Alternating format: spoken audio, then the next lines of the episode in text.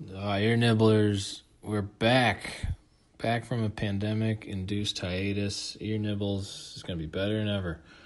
Uh, I got a new studio, we got a new producer, we got some really exciting guests. Um, I'll give you some hints for today's guest. How about that? Uh, he's in my top five, and actually, not everybody hates him, especially now that he's all grown up.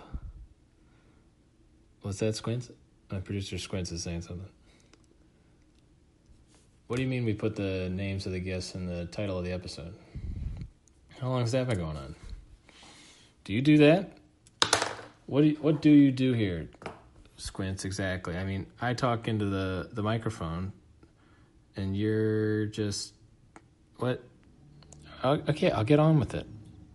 All right. I just I've got the microphone. You you don't. That's that's how it's going to work. Okay.